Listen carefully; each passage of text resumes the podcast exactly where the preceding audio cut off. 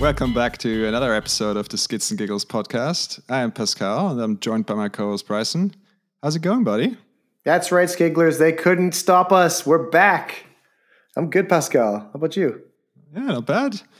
Well, it's obviously been a while since uh, we recorded, so uh, I think the first thing we want to say is um, thank you very much for all the kind messages, comments um, that we got after the last episode with Dave Spielmann. Um, I think we also speak in the name of Dave when we say uh, a really big thank you. We were really, really floored by the response and, and the feedback that we got on this one. If you haven't heard it so far, then you can find it in our archives. It's episode 39. Bryson, what did uh, did you get any any feedback on that, or did you have any comments? You know, when we sat down with Dave, I really wanted to just um, get to know him because of all the things I heard him involved with. But it turns out we dove a little bit deeper and uh, really touched me. And I was thinking, you know what, this is going to touch so many people. And uh, there you go, it did. It uh, it was a big success, and this is the this is the kind of thing that I was driving for right from the very beginning. I mean, I didn't know how to use the tools that we had to create that kind of content, but it was rewarding. So onward and upwards. Awesome. Well, as you said, it's been a while, and uh, we actually have, haven't actually talked to each other in a while. So, what have you been up to, buddy? Yeah, uh, well, since I last saw you, I got a little bit sick. Um, been on the road to recovery. Then I got a little bit sicker, and then yeah, I'm doing better. My voice is a little rough right now, as maybe you can feel through the mic through the headphones. Um, but yeah, it kind of. I've been off the bike, of course, because I'm trying to recover. I'm trying to just take it easy. I've been doing like small, small bike rides, just like to town and, you know, but nothing like athletic, no athletic endeavors. Um, but it's also I, I kind of feel like a bit of in a rut. Like, yeah, do I do I want to continue biking? Is it like a sport for me? I don't know. You know, you kind of had all these depressing thoughts about not being a cyclist anymore, like not enjoying cycling, and if I want to continue, and it kind of sucks. Oh, that's so, terrible. That must be like a finale depression. you know what? Maybe, probably. I don't think you can get any better than that. And you know, we're gonna dive into that a little bit uh, a little bit later. But you know, when I I start when I started biking, I got the bug real hard, and I was like shop rat. I was like always scanning websites, checking out new models, always waiting for like the Eurobike pictures and all that stuff. And then um, a few years later, I, I basically just like stopped riding. You know, it coincided with a really heavy school workload and, you know, doing that sort of thing. So, you know, it's understandable, but I pretty much like stopped. And then when I got a job, I also didn't continue. But um, a few years later, I picked it up again and I went back at it real hard. And I was like, found my new passion, new fire for it not just for the riding, but for the community. Actually, that was one of the big things that brought me back. Probably the thing that brought me back was just the super cool community I found uh, with North Shore Ride in North Vancouver, um, and yeah, it just kind of continued on when I when I left and when I came to Switzerland. It was the, it was the thing is like that's what kept me going. It was like meeting cool people, shredding, seeing new things, like all this new experience. Um, and so I had a, I had a, like a like a hiatus there, and it was let's say the dark age, right? So I hope I'm not falling back into one of these dark ages. And I think, yeah, maybe with your help and the help of some listeners, you know, it's it's not going to be that way. But um, certain it's that that thought had crossed my mind. Yeah. Oh, that's a bar. Well, I hope we uh, we can get you out of this rut today, and hopefully over the next couple of weeks. Um, there's a couple of things we want to talk about um, today. We obviously we've been writing. I've been away. Um, there's another thing that I want to talk about um, today. Um, if you follow us on our socials, you might have seen that um, I have launched a, a, fundraiser in support of uh, the Ukraine Relief Foundation, uh, run by my employer UBS, and uh, I'm actually raffling off one of my bikes. So what that means is you can you can buy tickets, and with each ticket you get a chance to to win a bike. And of course, if you buy more tickets, you have um, a bigger chance to win my bike. And the goal is to raise as much money as possible um, through the sale of tickets um, to able, be able to donate to the Ukraine Relief Fund. And uh, yeah, so far, um, you know, very impressed with with how it's going um, today. So that's uh, the 9th of June. Um, there's about 500 tickets sold. Um, the by the time this will be up on the pipes in the internets, um, there will be a bit over a week left. So if you're interested to support this uh, um, initiative, then uh, you know just head on over to our website and find the link Ukraine, and there you can find all the details how it everything works, and uh, you know how you can buy the tickets. Well, Pascal, I want to ask um, just on a serious note. I mean, it's a crisis, um, and I know you were quite affected. But maybe uh, if you don't mind being a little bit more personal, what were the real uh, factors that uh, led you to uh, creating this charity or this this fundraiser effort? Uh, well, through my work, I um, have been involved relatively firsthand just with the financial implications of this crisis.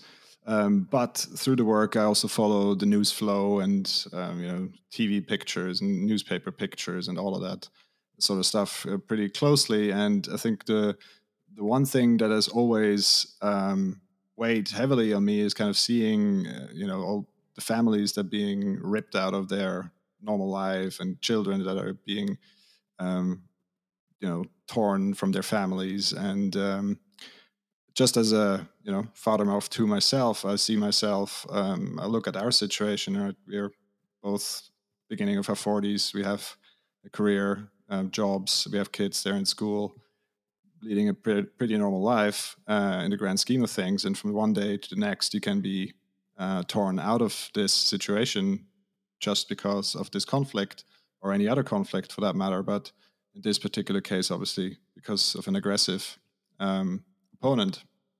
And uh, you know, wherever you stand in this conflict, um, I think you can feel for the families, you can feel for the children, and that's why uh, I wanted to do something um, with what I can. And I always like when when I do something. When I've I've done five years ago, I've done a fundraiser for um, Well Africa, which is obviously a slightly different context. It was also in relation to a bike race um, at the time and this time I wanted to do also something with the bike. And then obviously um, my participation in Transmadeira was coming up. And um, then I thought, what can I do in the context of that? And then I thought, why don't I just raffle off um, my race bike? And um, the raffle idea, I stole that blatantly from Paul Aston, who's uh, funding his whole uh, ind- independent review business with uh, raffle sales. But uh, it's obviously a very uh, neat way to ena- enable a lot of people to be able to fund a project. Um, you know, you can get involved from as little as five francs, in my case, um, which means that you know if I find two thousand people that buy a ticket for five francs, then I get together ten thousand francs that I can donate, and um, also my employer has committed to double whatever I donate. So if I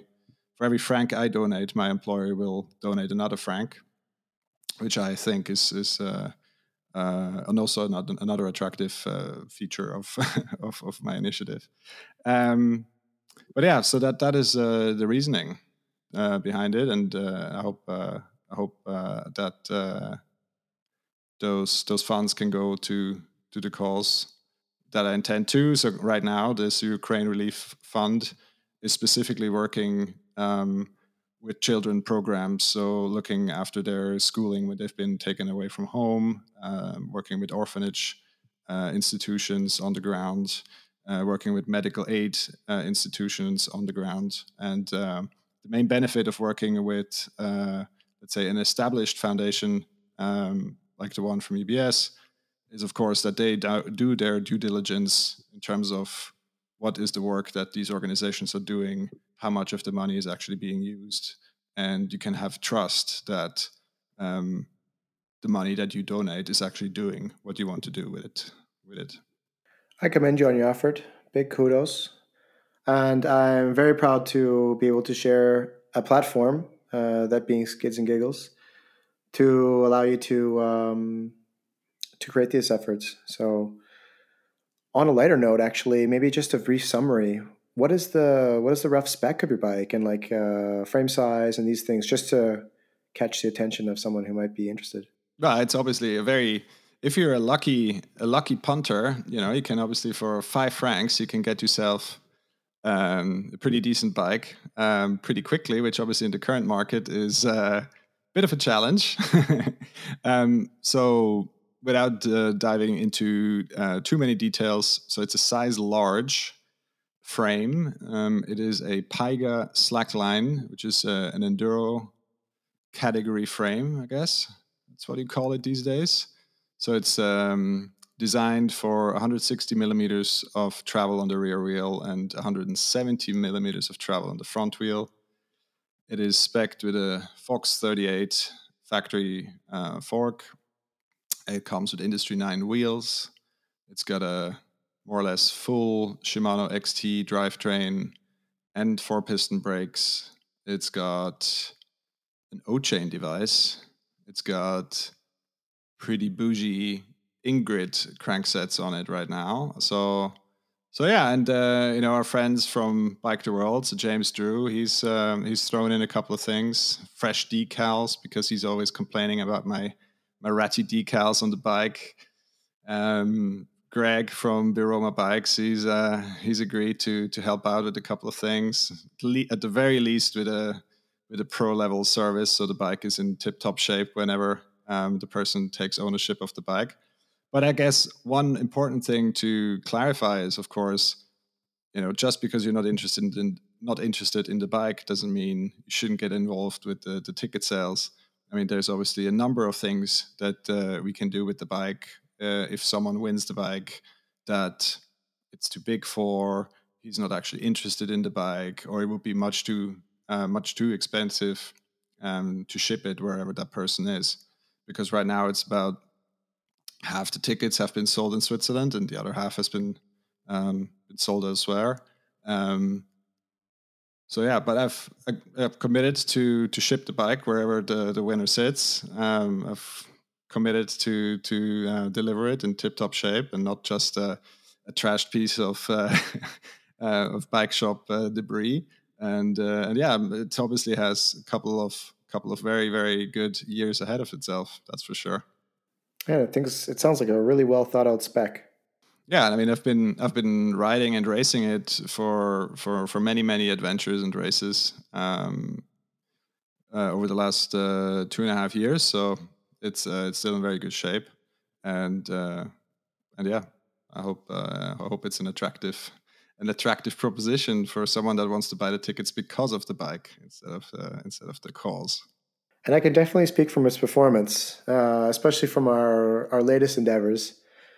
Uh, Pascal and I found ourselves in finale um, just a few weeks ago. Uh, my first time. Of course, Pascal's been there on uh, numerous occasions, one of which uh, actually he raced. And uh, he got to show me a little bit. Classic trails, fantastic, unbelievable. but we did a little backcountry as well. And this really blew my mind. What was your impressions of that, um, riding a bit of backcountry? Yeah, for me, the backcountry is where it's at. I mean, uh, I've done some backcountry riding also in other territories, and it's also the same feeling. You're out there. Um, I mean, you're not completely alone, but you're you're not you know butt up against the next guy. You're not uh, lined up uh, waiting for the trail to clear up. Um, you're riding on trails that are either lesser known or just lesser ridden, just because of their maybe their remote location or nature.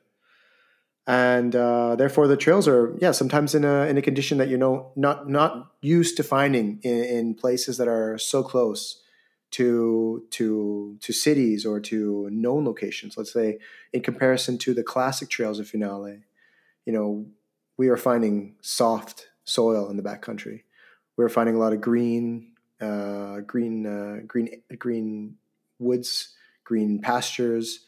Um, and this is this is my more my type of riding. I'm I'm I'm more of a of a of a soft soil uh, rider. I know I, you know I wouldn't I wouldn't say like it's a comparison between like a, a one of these people who only rides when it's sunny and not when it's raining.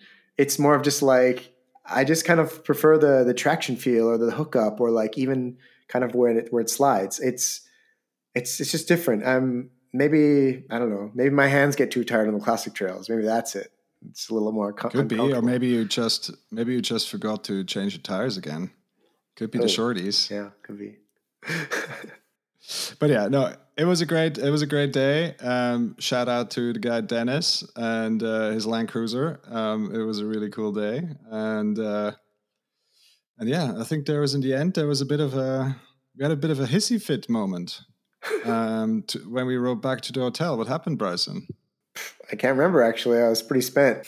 Maybe you have a better recollection. We had uh, so we were riding back at the end of the day. It was about six o'clock. Big day of riding, and then Big day. Com- coming back coming back to the hotel and uh and, you know at some stage bryson mentioned I like yeah i need i need some food right now. Otherwise i'm i'm just going to bed. And I like okay it's probably not the smartest idea if you want to ride tomorrow. I was like i don't care. I want to go to bed now. And I was like well it's six o'clock restaurants are all closed. And anyway so uh, after 10 minutes of back and forth i could convince him that maybe you know, we we just go for a shower. And by the time we had our shower done, then it was time to go have dinner, and then we could go to have have some dinner. And in the end, the disaster could be averted, and we got to ride another day. Thank you, Pascal. I also want to shout out. We saw Chris flying grizzly Vischer. That was fun to run into him. That was quite a coincidence, actually.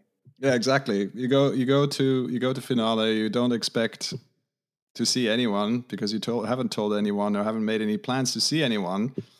First thing you do, you go for lunch, and then who you run into? A couple of your friends. But yeah, but it's always nice to see them and it's always a good time even if it was only a short ride and uh, but yeah shout out to chris that brings us to our last topic of the night. Pascal, we haven't talked in a while because you've been away. I've been Yeah. away indeed Yeah, and as you alluded to earlier uh, with the uh, the bike raffle, you're on a, a secluded island, maybe a Jurassic island.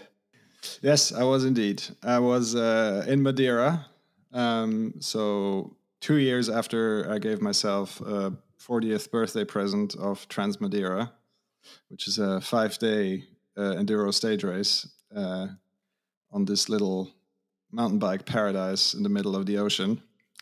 Um, it finally worked out so that the the calendar the calendar was clear enough, and I had enough holiday this year to to actually make it work without impacting the family calendar too much. So yeah, I you know booked myself some tickets to fly over and uh, enjoy a couple of days on the island. So you are uh, so you took your you took your Pyga masterpiece, and you participated in a five day stage racing event similar to BC Bike Race, basically, but enduro style. Correct. Yeah. Um, now you're over forty, so you're in the masters category. That is correct. And you know, from my opinion, I mean, from the way I've seen you ride and like seeing previous results and and just understanding how uh, affluent you are with racing, you know, I would have figured you're at the pointy end. But uh, after after a few days, I checked the standings and actually didn't see your name, and I was a little bit surprised or confused, actually. Um, uh, but before we get to that, I'm actually maybe what are some of the cool cool things you discovered? Because you've been to Madeira before. I've been to Um, Madeira before. You did uh, the EWS. Um, was it hundred or EWS? Uh, the 100. Yeah, Yes, that was my first my first ever EWS participation Oh. at the time. And so, yeah, you know, I mean, you've you've gained a little bit of knowledge and experience since you've since you've been since since your first time. Um, you kind of had an idea what to expect, having done stage racing before, and so what's what's kind of like the uh, the first, let's say, one day one and two. What were the highlights? Um, I mean, uh, what you have to know um, about Madeira is that they pride themselves that they have usually four seasons in a day. So what that means, it's uh, you know beautiful blue sky and sunny, nice and warm down on the beach. You have like gale force winds in the west. You have rain at the very top. You have fog. You have you know pretty much every every shade of the weather in one day um, at, at some stage on the uh, on the island. So actually, I um, I traveled to Madeira um, a little bit early. So the race was starting on Uh, so check-in and shakedown was on Monday. I arrived on Saturday late. You know, collected all my stuff, uh, put together my bike, um, went to the accommodation, and then Sunday I went uh, just for a day of shuttling, a little bit of recon um, with uh, Freeride Madeira. They they were actually doing uh, still shuttle tours and I rode some spots that I've I haven't seen before in the West. Actually, pretty pretty nice. Um, and then Monday was the first day, so there was registration. So you get your your race kit, so like you know, uh, number plates, timing chips, swag bag. You do your registration, like all your medical stuff, and uh, and in the afternoon there was uh, a group ride organized, um, so for everyone so they they put out a route uh, from the very top of the island. So you start at around what is it, fifteen hundred meters, and then they put together a route um, where you would sample a little bit of all the different terrain that uh, the island has to offer on this side. So that uh, was still in the east of the island, and uh, so yeah, it was actually a very nice ride. It was a um, for that it was mostly downhill. It was actually still uh, quite a ride. So it was like uh, two and a half hours and uh, and yeah a couple of couple cool trails and uh, um, yeah fog and gale force wind uh, at the top turned into um, drizzly rain into full on rain by you know an hour in. And then in the end it was uh, it was nice and sunny and you would drink a beer at the end at the beach beach in Machico. So that was very nice. And then uh, the race started uh, on Tuesday, and it started with a bang uh, of a day. So it was a uh, all told, I think uh, seven hours in the saddle, uh, seven stages. Um,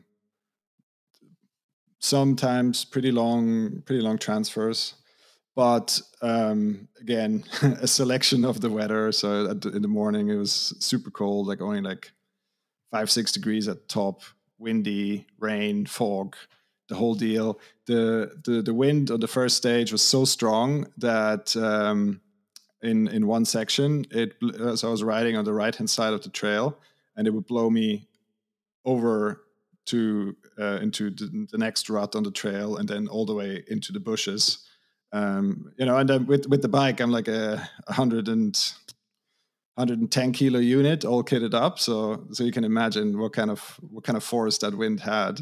And also you know just forget about jumping. There was a big uh, tabletop jump on it and uh, there was marshals there and just uh, waving everyone down please don't jump. You're gonna get blown off the table and and stuff like that. So that was uh that was quite something. But um but yeah and then the rest of the stages, um, really some of the highlights of Madeira. I mean, I, I knew some of the trails on day one from the EWS three years ago. Um, so hole in one, for example, uh, which was the Queen stage, I believe, three years ago. It's a pretty long stage, about eight, eight, nine minutes. Um, that was um, was in the race from from the top. Um, and then another trail was also from from the race. So it was a very good, uh, very good um, collection of trails. And also how they did the format this year. Um, I guess they changed it a little bit over the years. It's the sixth edition of the race. Um, so you would have one big shuttle uplift in the morning, and then you would ride, you know, four or five stages. You would have a, a lunch feed station, ride another stage, or go directly to the, the shuttle have another um, shuttle uplift uh, for the rest of the afternoon, and then do the, the, the rest of the stages, and then that brings you all the way back to the finish. And uh, so yeah, on the first day that was kind of day, and everyone kind of underestimated a little bit the um, you know the time it would take for the first four stages, and then what kind of was a bit of a an interesting feature was that the the feed station was at the top of a climb and uh, by the end, uh, people were uh, were getting quite quite hangry. so by the time they actually arrived at the feed station, the um, people were just like wolfing down food, just grabbing everything from the buffet, and then uh, getting ready for the next uh, next couple of stages again. all in all, a very cool, very cool day. It was a big day. Um, filthy, filthy, steep climb towards the last stage. Uh, last stage um, was also the stage where I crashed out of the race in 2019. I said hello to the rock that actually at the time pierced my uh, pierced my knee pads and destroyed my kneecap. I got got through it without problems this time, so that was good. Redemption, redemption achieved uh, and yeah, so that was a really really cool day. Um, I had the benefit of staying in the Airbnb in uh, in Machico uh, for the first couple of days because uh, uh, the other feature of the race is that you stay in tents and then you travel basically with your tent. And the first couple of days, I just stayed in the Airbnb, which was nice because the first night it was raining and windy and and everyone was complaining about not being able to sleep. And I showed up in the morning like you know very very relaxed and have a good night's sleep. So that was uh, that was all good. So it sounds like um, when you enter these kinds of things, you're like uh, shoulder to shoulder, or or I guess tip to tail with uh, with other racers, and they're all you know everyone's going relatively same speed. I guess you know by the end of the day, you kind of like sorted yourselves out. Did you have kind of a good, good crew around you, helping push and uh, you know keeping the stoke real and everything? Yeah, I mean that's that's obviously one of the, the challenging bits with uh, with enduro. But uh, my experience after like maybe two two or three stages, uh, the kind of the pace between the different riders starts settling down, and then then you you know you kind of ride with people that are more or less the same speed, so there's not no issues with passing and and uh, you know getting in each other's way, and then you, have a good time on the you have a good time on the uh, on the on the liaison stages. Um, so yeah, so I mean they what what they did at Transmadeira, they started in reverse order. So the first day you started uh, the highest start number, which was the M40 category. So the dad bods, including myself, started at the uh, started first, and then then women, then men 30, then open, and uh, yeah, and then that was it. Uh, so the fastest fastest guy at uh, fastest guys in the end. So so that basically what they try to do is to to minimize the spread between between the riders because the problem is if you let the fast guys start first, then the spread between the the fastest and the slowest is is massive at the end of the day, and that means in terms of logistics, keeping the stages open, having the timing people there, uh, etc uh, that means a huge spread. Whereas if you go the other way around, then naturally almost um, the pack of rise of racers uh, gets much closer together. Okay. So the the second day, then they so the first day they did it in reverse uh, order of the the number plates and the categories, and then the second day they did it in the reverse order of uh, of the of the ranking of the overall ranking. I see. So day two was in a different zone, or did you move across the island? What happened there? Uh, yes, this is a different zone. So um, first, um, so that's the feature of the race, right? Is that you kind of um, you explore all the corners of the island. Um, so the first two days, um, first day, so first two days are in the east. The first day is around Machico. The second day is around Funchal. Um, and uh, yeah, so different drop-off zones in the morning. again, uh, second day, start in the morning, wet, cold, windy, the whole the whole deal. Even a lot more a lot more rain overnight than than the day before. So that was uh, was quite something. Um, I, I was really happy. I brought like my full full raincoat and not just like a little windbreaker like a lot of other people, um, because you're just like wet to the bone from from from the from the start in the morning, and that's just a long day.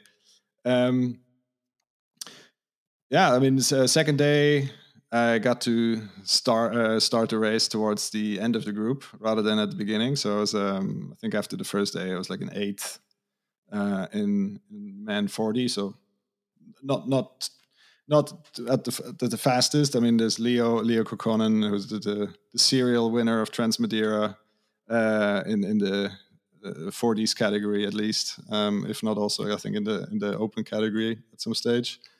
Um, I mean, he was he's uh, quite out of reach. I think after the first day, he was already three minutes ahead of the second place in M40. Um, but then the rest was pretty pretty close together.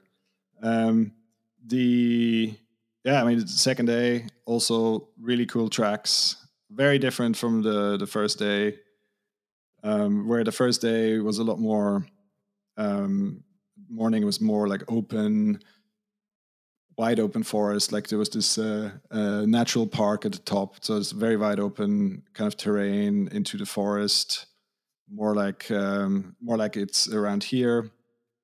Too sandy towards uh, the beach to very rocky on the other side of the hill. So i mean it's very diverse in a day and then you go to the next day and it's completely different altogether.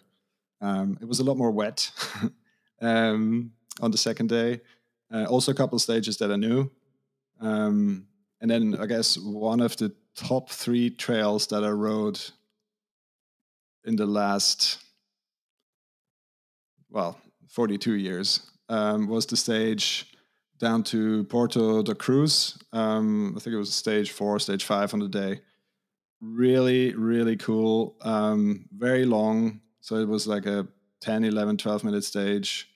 Beautiful views if you took the time to to have a look um, very rocky at the top into like the eucalyptus trees, banana plantations, and then almost all the way down to the beach. It was a really cool trail, and uh, that also lunch lunch spot right at the beach, always nice, and then shuttle back up to the top, and uh, again in the fog, in the rain, uh, but then uh, the next stage I had. Um, bit of a freak accident um, in that that um, something that has never happened to me is a first for myself as well. I uh, dislocated my shoulder in the middle of a stage. Uh, just a freak constellation of um, front wheel slipping and tucking a little bit, me holding against it, pushing into the compression, and then my shoulder, my left shoulder, just popped out on the bike. Um, and then, of course, from what's going on. I don't know. It hurts. Uh, I let myself fall on the on the trail, and then of course, natural instinct is just to get back on the bike and try riding again, um, which I found out pretty quickly that didn't work, and. Uh, so got off, started walking down the trail, and that was also not such a good idea because it started getting very slippy from from the rain and steep. And after a couple of minutes, I gave up and just sat on the side of the trail. And uh, the next rider stopped him and said, "Hey, Kenny called the marshals.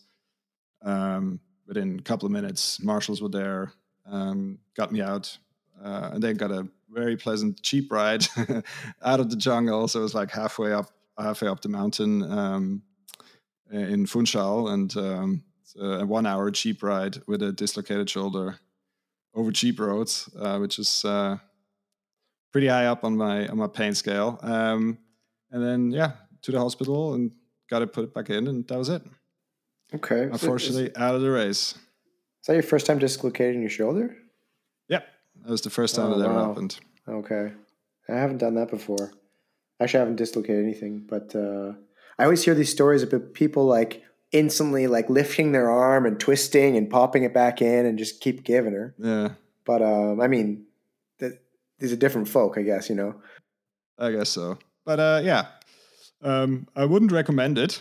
That's for sure. But I guess to to wrap up the injury update, uh, the um, as far as dislocations go, I was uh, pretty lucky. So I had just uh, another uh, consultation this morning with a shoulder specialist, and it appears that uh, I should be able to get away without surgery. Um, so there's not not too much damage um, uh, at all. Um, so in that sense. Pretty lucky in the grand scheme of things. Of course, I'm bummed to again crash out of a race in Madeira. So that's the second time, two out of two.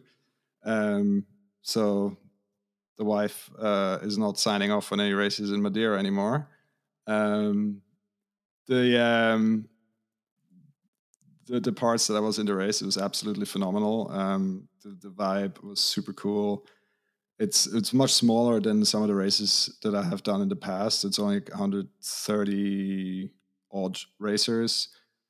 Of course, all the guys from Freeride Madeira, they're super involved. They're you know, obviously very nice people. um, very cool people to hang out with. They love their island, they love their sport. They're you know so passionate about trail building and showing off the best of the island, etc. And that was just in everything they did in that week or in those couple of days that I was there. Um, they it, it came through, and, and that is really the cool vibe of Trans Madeira. So it's your second time in Madeira. Um, unfortunate, but what brought you back? Um, you know, of course, there was a little bit of this redemption thing, but you entered a different format, not an enduro race per se, but a trans. Um, why did you decide to go back to Madeira for? Was it the trans itself, or? Uh, yes, uh, I wanted to do a trans uh, a trans adventure. Um, I just I like the, the the concept of a stage race um, of, or a multi day adventure. Um, it's it's obviously a much more uh, relaxed uh, atmosphere than at the, an EWS, which can, depending on where you go and who you hang out with, can be a bit uh, intimidating but uh, but yeah, it's all a little bit more relaxed. It's uh, you get to ride a lot more. You get to like to see a lot more. You get to get to hang out with um, you know with, with the people from the island. You have a little bit more time to to hang with um, you know with your fellow racers. Um, so yeah, so that was uh, that was really cool. And of course, again, you know. The, the, the folks from from Freeride who are organizing this event and who they have also organized EWS obviously trying to put the best foot forward in terms of you know showing the local culture, showing the local food, and you know showing the best places and showing the best trails and all that. And so, so that is really cool. That is really good. That that's really what got me there. And I mean, it's the the third time I was riding in in Madeira. Uh, I did a day, um, I was there on holiday once and did a day just just myself, and then um, and yeah, every single time it was a, it was an experience, and the, the, the riding is very different than it is uh, around here. I mean, it's just from, from the terrain, uh, and also you know what they call the Madeiran ice is the this this mud. So they have this very it's kind of a sand clay weird mixture that just when it gets wet or a little bit humid, it's it's literally like ice and there is no science to it. It's just you think you you have a feeling that this is going to be grippy and it's not, and then you think like, oh no, this is going to be super slippery, and it's actually grippy, and you can never tell. So it's uh, it keeps you on your toes, that's for sure. So maybe another not another race in your future, but you would definitely look forward to going back just for riding. Oh, for sure. Yeah, yeah, absolutely. Um, the you know i mean the, the the cool thing about madeira is you know, without making this too much of a um, uh, an advertisement for for visit madeira madeira but uh, it's uh, what the cool thing is is that everything is on relatively small space right? So the, the island is what is it 20 by 50 kilometers. You get from one end to the other in two hours in the car. Um, and and it's it's so diverse on such a small small area, and and that's that's what makes it so great. And uh, and again, you know, um, all the shuttle companies are investing a lot in in trail building. They you know they have their their own trails that they maintain.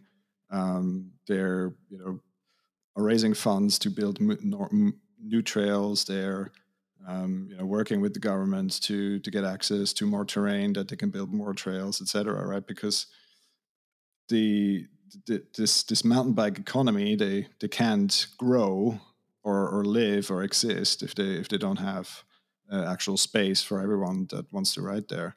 And you know just as a data point right? So i mean first time i was in madeira was 2017 and uh, at the time there was only one or two uh, shuttle companies. And uh, when i went there in 2019 there were already four or five. And now again, another couple of years later, now there's uh, I think over ten shuttle companies that are operating on the island, and uh, and everyone is kind of working on the trails, building their own trails, and uh, and and kind of trying to develop it, develop this mountain bike economy. I myself have also ridden in Madeira, and I can definitely say that magic, that island does have a, some sort of magic. Thanks for the recap, Pascal.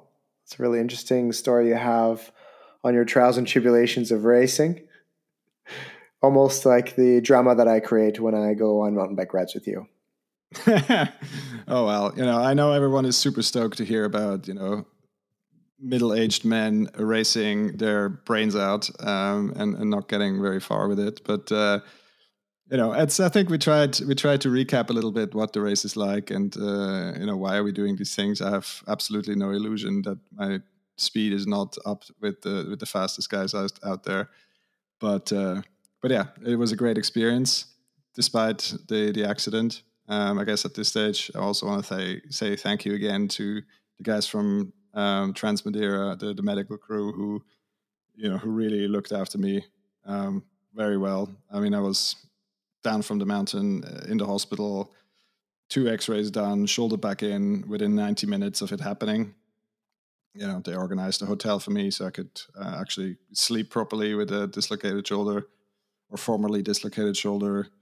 They helped me organize my flights. They organized like my bike bags and stuff back. So all within a couple of hours. So that was uh, really, really cool. And I'm really thankful for, for all of this. But before we let you guys go, we just want to say a few words uh, about our social and where you guys can find more info about the Skids and Giggles podcast. And of course, my little fundraiser, um, A Bike for Ukraine. We're currently most active on our Instagram, where you can skid right into our DMs and follow along at Skids and Giggles. And you can find our website with all the relevant links and info under the URL skidsandgiggles.com.